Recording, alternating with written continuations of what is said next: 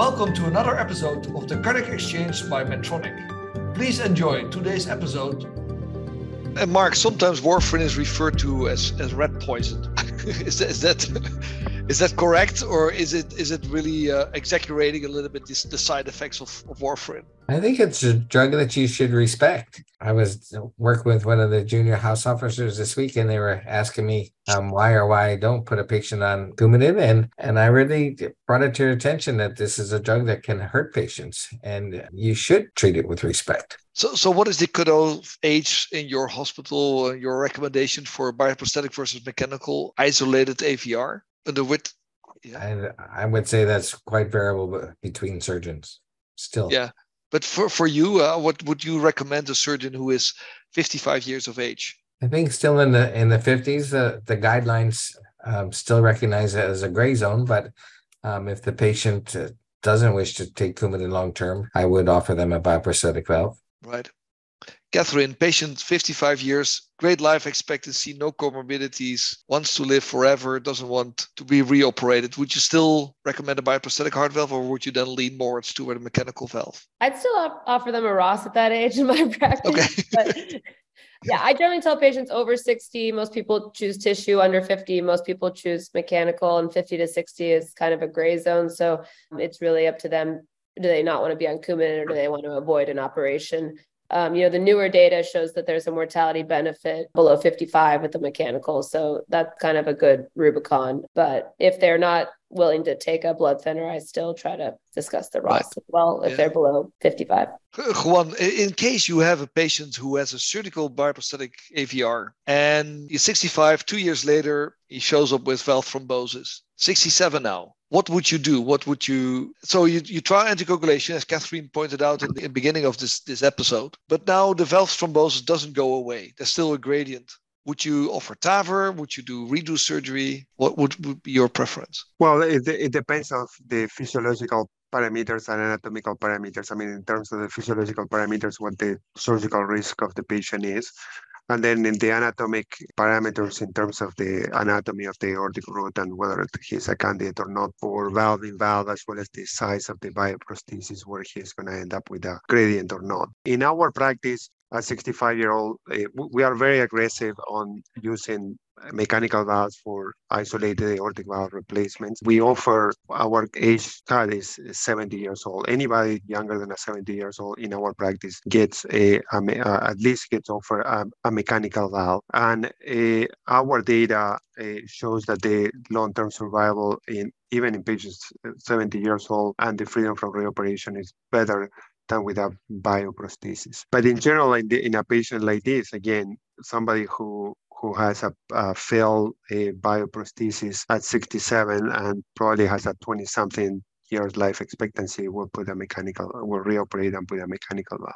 Right. Mark what would you, you say? I think the patient that worries me even more than this patient is the one that gets a bioprosthetic at 55 and then gets a TAVR in the SAVR at uh, late 60s, early 70s, and and now comes back to you when they're 85 and what do you do with that patient so we haven't seen that population but i really worry that um, we're creating almost an insolvable situation um, long term by some of these um, shorter term uh, strategies mm-hmm. yeah well, I agree. I mean, the, the, the lifetime management of patients uh, with the aortic valve disease, I don't think that we have completely solved. And but age is the most important determinant of the surgical risk. So the overall philosophy should be to do the higher risk operation or the higher risk procedure when the patient is younger. The outcomes of redo AVR on somebody when he is 65 are going to be much better than when somebody is 85 Absolutely. with a TAVR in place. Yeah. yeah. So the the risk of uh, which patient gets a TAVR has has come down in the last couple of years, but still, I would say a lot of patients who are 60, 65, 55, they still get surgery. Is, is that correct, Katherine? Is that the practice? That's definitely our practice. The the current guidelines still recommend SAVR for below 65 and TAVR above 80, and then 65 to 80 is shared decision making. So that's generally what what we follow. You know, if someone comes in in their early 60s and demands a TAVR, we we push back pretty strongly against that. And I agree if it's reasonable to consider a mechanical valve in, in those patients too. I, I think you shouldn't have a SAVR versus TAVR. You should have a mechanical versus bioprosthetic. And then once they're chosen bioprosthetic, then you talk SAVR versus TAVR because it's kind of a different decision tree to go down. Yeah. What does a 70 year old gets? What would you recommend?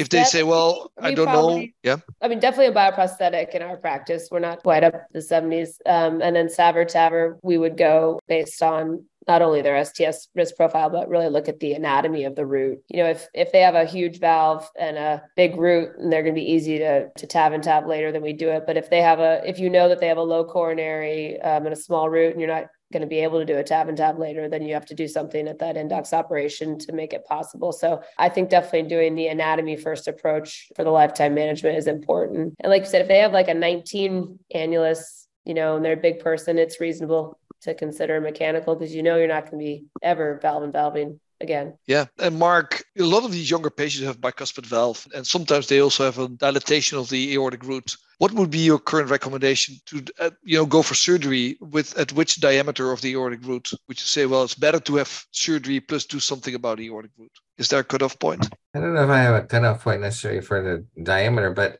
I would say that for the younger patients with the bicuspid um, valves, I think I'm still seeing a preference for surgery in those patients. The other thing I was going to bring out is I think we have a little a different understanding between what the patient would like and what the medical recommendation would like. And that's another ch- challenge that we have for some of these patients, whether they would have surgery versus TAVR, even though the data may support one or the other more convincingly. What percentage of patients would you say comes to you already has made their choice or at least have read information on the internet about TAVR versus SAVR? I think majority of the patients come with an impression of what they would like, and it's our role as a physician to educate them and to guide them in what may be more appropriate for them. Right. Is it the same in Minnesota, uh, Juan, that you already have read information about it? Yes. In our institution, everybody who needs, uh, or, or almost everybody who needs an, uh, an isolated AVR, they get into the into the TAVR clinic regardless of what the age is. And then the, the TAVR clinic is, is a multidisciplinary clinic where we have surgeons and interventional cardiologists. And it's not unusual that of all the patients that we see, I mean, 10 or, or, or 12 patients that we see in, a, in an afternoon in the TAVR clinic, between half or 20%, they end up having surgery for whatever reason, either because they are too young, their risk is low, or they need a mechanical valve, or they need bypass surgery, or they have a other valvular disease, or a, a dilated ascending aorta, or a bicuspid valve. So yeah, do you have a specific diameter? Um, you know, which the aortic root that you would say, well, you should undergo surgery? There's no way that you will get a TAVR from me. Normally, use the the same threshold as the as for concomitant replacement of the ascending aorta for surgery. So if if the aorta is 45 millimeters or larger and the patient has a reasonable life expectancy, then it's reasonable to proceed with surgery. But if you have a 90 years old who has 46 millimeter ascending aorta, we just proceed with TAVR. But if you're 50 and your aorta is 46, probably I mean, we not probably definitely would recommend surgery. And then for and then if the aorta is even larger, of course, and the patient has a reasonable surgical risk, we'll proceed with surgery. Okay, right. Yeah. So Katherine, you, you already mentioned also the Ross operation. What is your recommendation for Ross operation? Um, which which patient cohort? obviously the younger patient cohort. The guidelines say less than 50 it's a 2b recommendation. I go a little higher. We have some data that shows good outcomes up to 60 65 depends on their life expectancy. Um, i mean I, will definitely offer mechanical valve versus tissue valve versus ross and, and just walk through the patient with with what they get. The ross does have some of the early failures were in bicuspid patients so that's kind of a you know with the neo ai um, so we do a lot of supported rosses now to try to prevent that the pulmonary artery is also also diseased and bicuspid valve uh, disease. So when you move it over, they're they're prone to get um, aneurysms and um, AI. So I don't shy away from doing it in bicuspids, but I do support those patients. Thank you for listening.